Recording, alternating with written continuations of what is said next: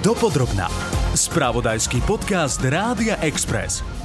Nápor nelegálnych migrantov smerom do Európy rastie. Prichádzajú z Afriky aj Ázie, z krajín, kde vládnu nepokoje, alebo je tam politický puč a protesty. Mnoho z týchto ľudí nemá doklady, nie je teda možné preukázať im, že majú nárok na azyl.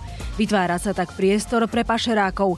Aj preto niektoré krajiny, vrátane nás a našich susedov, dočasne obnovili kontroly na hraniciach. Aj o tom, ako ku kríze pristupujú v Bruseli, bude dnešná časť podcastu Dopodrobna, v ktorej sa dozvieme, čo k téme vyhlásil podpredseda Európskej komisie Margaritis Schinas. Vyjadrenie nám poskytla aj Ingrid Ludvíková zo Zastúpenia Európskej komisie na Slovensku. O migračnej situácii nám porozpráva aj vedecký pracovník z Ústavu politických vied Slovenskej akadémie vied, pôvodom Nemec, Dirk Dalberg. Soňa Oboňová z Medzinárodnej organizácie pre migráciu vysvetlí, aké sú dôvody zvýšeného počtu utečencov na Slovensku, aj to, či bude ich počet ešte narastať. A ako migračnú krízu vidia v Česku, som sa opýtala profesora Dušana Drbohlava z Univerzity Karlovej v Prahe. Pri podcaste Dopodrobna je s vami Ľubica Janíková. Dopodrobna. Členské štáty Európskej únie pracujú na dohode, ktorá sa bude zaoberať krízovou situáciou v súvislosti s prílevom najmä nelegálnych migrantov. Takýto pakt by chceli v Europarlamente uzatvoriť ešte v rámci tohto funkčného obdobia. Mandát im skončí na budúci rok. Ingrid Ludvíková za Európsku komisiu vysvetľuje, čo je podstatou tohto nariadenia. Európska komisia víta politickú dohodu členských štátov zo 4. oktobra, kedy sa dohodli na nariadení, ktoré rieši krízové situácie a prípady vyššej moci v oblasti migrácie a azylu. Ide o dôležitý prvok nového paktu o migrácii a azyle, ktorý bol teraz schválený po tom, čo sa v júni dospelo k takému všeobecnému smerovaniu k dvom hlavným pilierom paktu. Tým je nariadenie o riadení azylu a migrácie a o nariadení o konaní o azyle. Krízovým nariadením sa zabezpečí, že Európska únia bude v budúcnosti pripravená čeliť krízovým situáciám. Prispeje aj k celkovému cieľu paktu o migrácii, ktorým je vytvorenie spravodlivejšieho, efektívnejšieho a hlavne udržateľnejšieho systému riadenia azylu a migrácie. Európska komisia je pripravená pokračovať v spolupráci s Európskym parlamentom a radou, čiže členskými štátmi, s cieľom, aby zaistila, že dohoda o pakte bude realizovaná do konca legislatívneho mandátu Európskej komisie, čo sú teda voľby do Európskeho parlamentu budúci rok v júni. Na tom, aby Únia mala posilnenú pozíciu vo zvládaní migračnej krízy, trvá aj podpredseda komisie Margaritis Schinas. Vyhlásil, že dohodu a systémové riešenie je potrebné prijať ihneď. Súrne potrebujeme nový regulačný rámec, ktorý nám pomôže zvládnuť migračné krízy na vonkajších hraniciach Schengenu, ale aj v iných častiach Európskej únie. Zaznamenali sme tu takmer dvojnásobný počet migrantov v porovnaní s rovnakým obdobím minulého roka. Nelegálni migranti denne prichádzajú na grécke, talianske, ale aj kanárske ostrovy a pohybujú sa smerom do Nemecka, Francúzska a Belgicka. Viac ako 600,000 ľudí už tento rok požiadalo o azyl a popri tom stále poskytujeme dočasnú ochranu vyše 4 miliónom Ukrajincov. Snažíme sa preto komunikovať s krajinami ich pôvodu v Afrike aj Ázii, tak aby porozumeli, že aj pre nich je lepšie, keď budú spolupracovať s nami a nie proti nám.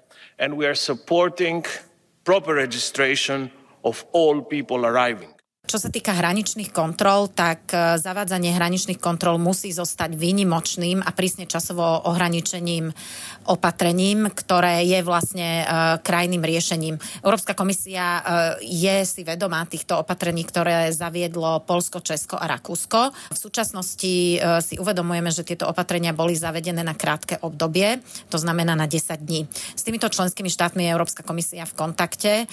Schengenský koordinátor je v úzkom kontakte a majú tiež byť identifikované nejaké možné alternatívne riešenia.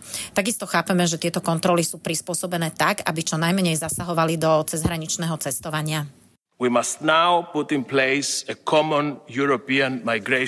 Musíme prijať spoločný európsky pakt o azyle a migrácii, ktorý pomôže vyriešiť tieto problémy a rýchlo a efektívne pracovať na hraniciach. Podstatou je, aby sme pomáhali všetkým členským štátom a posilnili systém návratu nelegálnych migrantov do ich krajín. Zároveň, aby sme zakročili proti pašerákom, kvôli ktorým na mori zomierajú ľudia. História nás sleduje a ak zlyháme, rozdúchame falošné tvrdenia ruských dezinformátorov a nepriateľov demokracie o tom, že Európa to nezvláda. Som presvedčený, že najväčším stimulom nelegálnej migrácie sú medzery v systéme, ktoré využívajú pašeráci a ktoré teraz musíme vyplniť. Dirk Dalberg, pôvodom z Nemecka, ktorý pracuje v Ústave politických vied na Sauke, hovorí, že Slovensko je pre utečencov len tranzitnou krajinou a často smerujú do Nemecka. Tam majú úrady problémy najmä s tým, že migrantov nevedia identifikovať, keďže prichádzajú bez dokladov a často ich predtým neregistrovali ani v iných krajinách, cez ktoré do Nemecka prišli. Stačí říct na hranici azyl a je to hotovo. Tak môžete vlastne zústať skoro celý život v Nemecku, ačkoliv nemáte právo vůbec být v Nemecku. Ví se, že to je docela jednoduchý se dostat do Evropy a možná tam nejsou ani váleční konflikty zatím. To se jenom, řekneme, sní o lepší život v Evropě. To se dá vlastně tak jednoduchý říct. Většina těch lidí vůbec nárok na azyl nemá a vlastně nechce zůstat ani v Maďarsku, ani na Slovensku, ani v České republice, ani v Polsku a tak dále. Chtějí do Německa a na těch západních zemích Evropské unie. Ačkoliv i tam někteří nechtějí zůstat, jak víme, je docela velký tlak na Velké Británie ze Francie. Za spoločné a jednotné riešenie je aj profesor Dušan Drbohlav z katedry sociálnej geografie na Karlovej univerzite v Prahe. Európa by podľa neho mohla migrantom zjednodušiť vybavenie pracovných povolení. Vedeli by ste trošku tak zhodnotiť, že aká je teraz momentálne tá situácia trebárs aj v Českej republike alebo vo všeobecnosti v rámci s nelegálnou migráciou a aké sú podľa vás tie možnosti riešenia? No tak ta současná situace s nelegální migrací je složitá a komplikovaná a nemá jednoduché řešení. Ten problém je v tom, že je tady neustálý a trvalý tlak z těch méně vyspělých zemí, které jsou jednak ekonomicky slabé, některé zhroucené, politicky nestabilní, někde s občanskou válkou, navíc environmentálně devastované, tedy mimo jiné také současnou klimatickou změnou.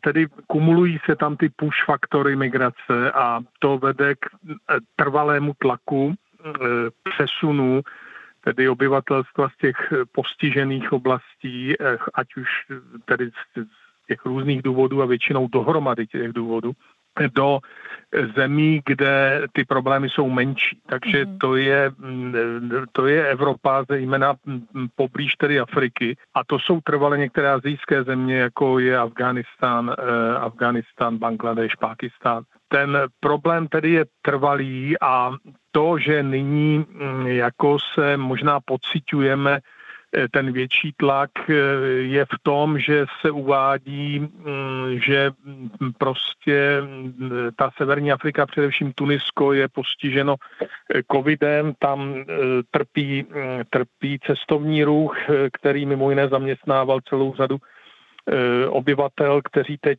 prostě ztratili obživu a začali uvažovat o migraci a začali ji realizovat a potom je to samozřejmě spojeno s ruskou agresí a s nárůstem cen energií, kdy tedy to zase je pociťováno v dalších afrických zemích a ten tlak, jak už jsem řekl, politické faktory a sílí to. Navíc podle mě do hry vstupuje podnebí a počasí, protože teď ještě moře je klidnější a voda teplejší a naskýtá se tedy využít této doby. Takže to vede k tomu, že ten tlak sílí, trpí tím samozřejmě především Itálie, která mimo jiné už v těch statistikách vyskakuje nad 130 000 za celý rok.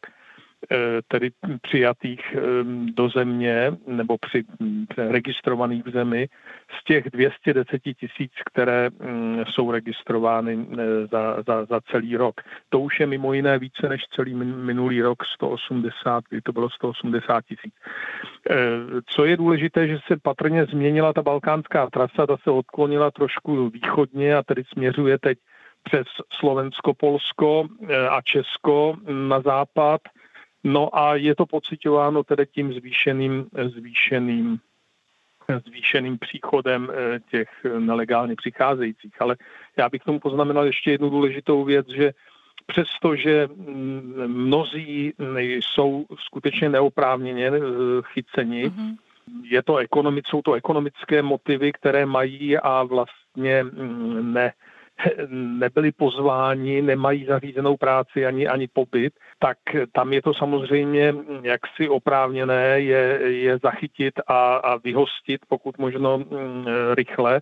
Na druhé straně jsou mezi nimi jaksi potenciální a také reální žadatelé o mezinárodní ochranu, tedy statut uprchlíka například, nebo většinou, a to oprávněně patrně, respektive mají právo, aby ten jejich případ byl vyšetřen, protože skutečně, jak jsem řekl, ty poměry v jejich zemi jsou někde katastrofální a ohrožují jejich existenci, respektive život.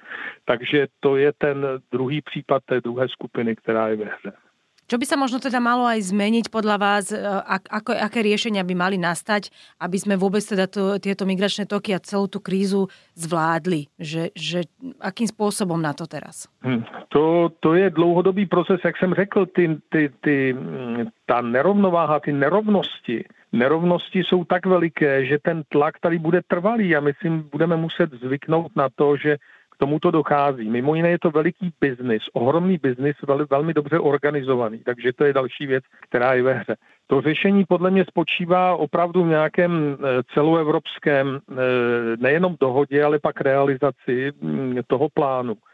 Musí se mnohem více spolupracovat s těmi zeměmi zdrojovými. Mimo jiné určité výsledky se už ukazovaly po těch dohodách s Libií. Nyní se to dohaduje s Tuniskem, což je ale zase ohromný problém, protože dohadujete se s někým, kdo nemusí být úplně nebo spolehlivý a jsou to mimo jiné autoritářské režimy, respektive Libie nyní nemá. Tam se neví, s kým vlastně se dohadovat, jsou tam minimálně dvě skupiny. Takže to je ohromný problém, ale to je jediná možnost tedy dohadovat se s těmi zeměmi, ze kterých se odjíždí, kde by měla ta ostraha být mnohem větší.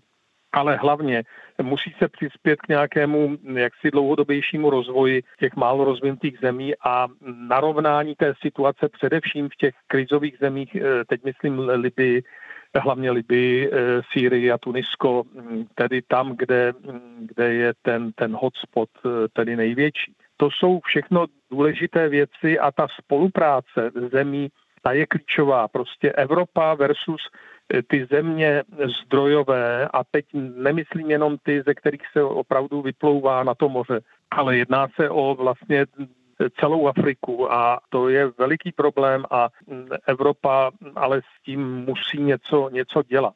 Zatím je to děláno spíše ad hoc, ne proaktivně, ale reaktivně a navíc je tam problém toho štěpení, že to dohaduje jednak Evropská unie jako taková, ale dohadují si to i některé separé státy Evropské unie, to znamená, je tam taková dvojkolejnosť, tak to je taký problém. Je vôbec možné ich vrátiť, lebo teda hovorí sa aj o tom, že pokiaľ nesplnia nejaké podmienky a tak ďalej, že nevedia sa tie krajiny s nimi rady, je možné ich vrátiť?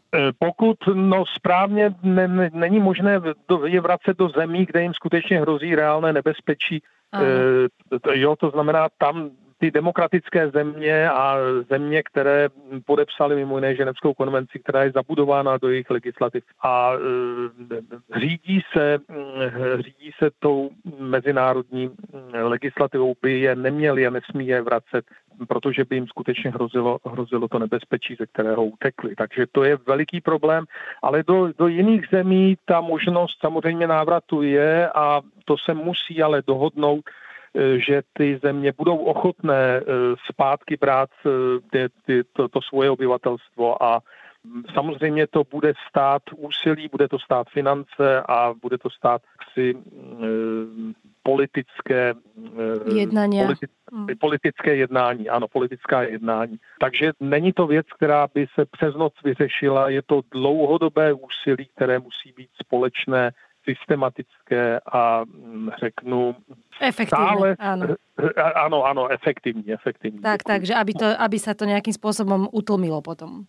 Áno, potom tedy je jediná šance, že se utlumí ten příliv těch, kteří chodí bez jakéhokoliv jaksi oprávnění, ale ten příliv se nikdy nezastaví. My nemůžeme se opevnit tak, že by to bylo neprodyšné, to prostě není možné a na to ani ekonomicky, ani jinak prostě Evropa nemá.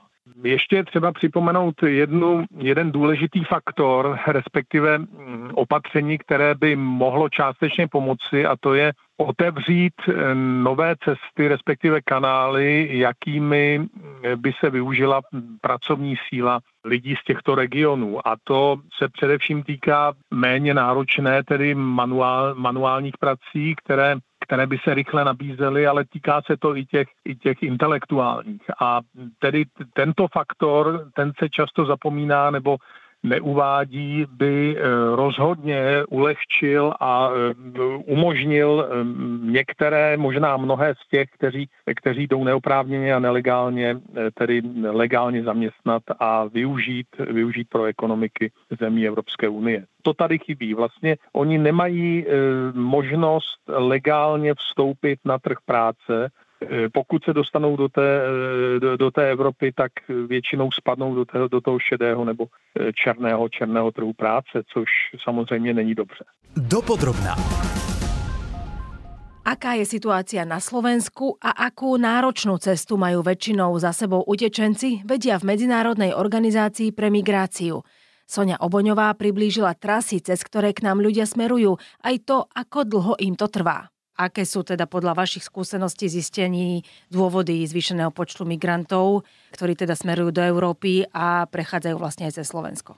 Medzinárodná organizácia pre migráciu IOM nedávno robila v regióne Západného Balkánu prieskum neregulárnych, respektíve zmiešaných migračných tokov, a to od júna do septembra 2023. A podľa našich predbežných výsledkov z tohto prieskumu vieme povedať, že takmer polovica všetkých migrantov uvádza ako hlavný dôvod opustenia svojej krajiny pôvodu ekonomické dôvody, akými sú nedostatok alebo strata zamestnania, strata prostriedkov na živobytie, dlh a podobne.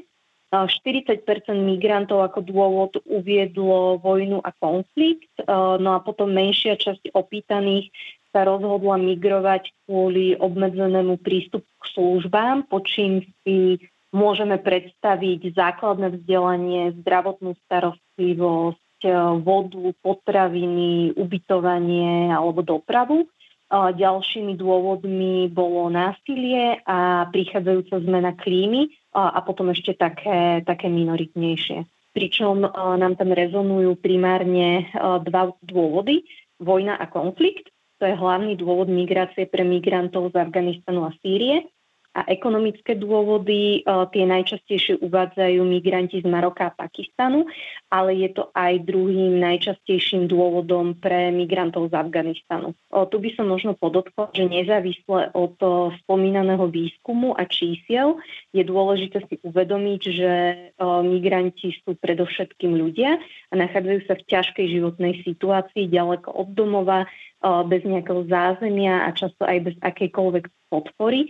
No a medzi migrantmi sú aj zraniteľné skupiny ľudí, ako sú matky s deťmi, alebo nezaopatrené deti, zdravotne znevýhodnení ľudia alebo starší ľudia.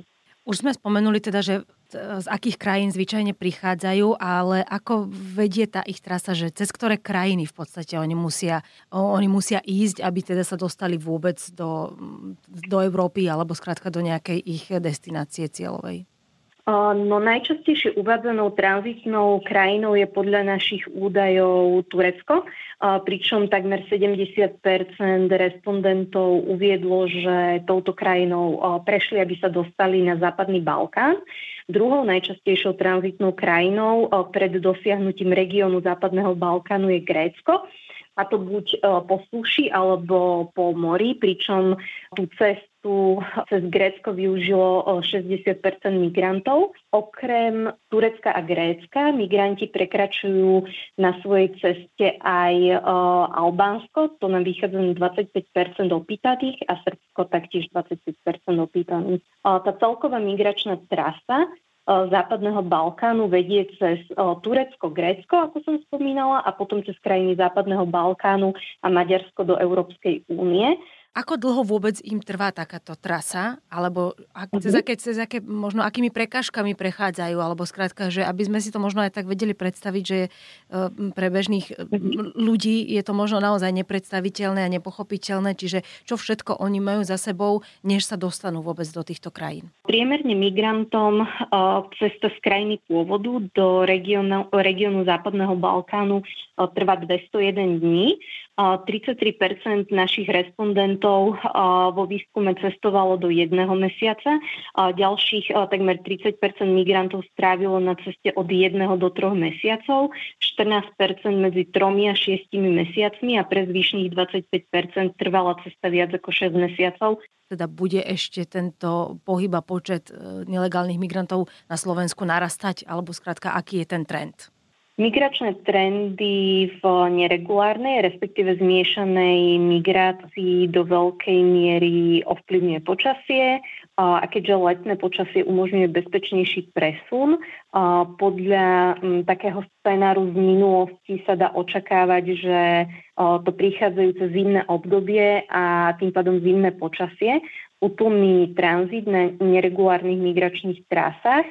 V tomto prípade, keď hovoríme o západobalkánskej trase, tak tam.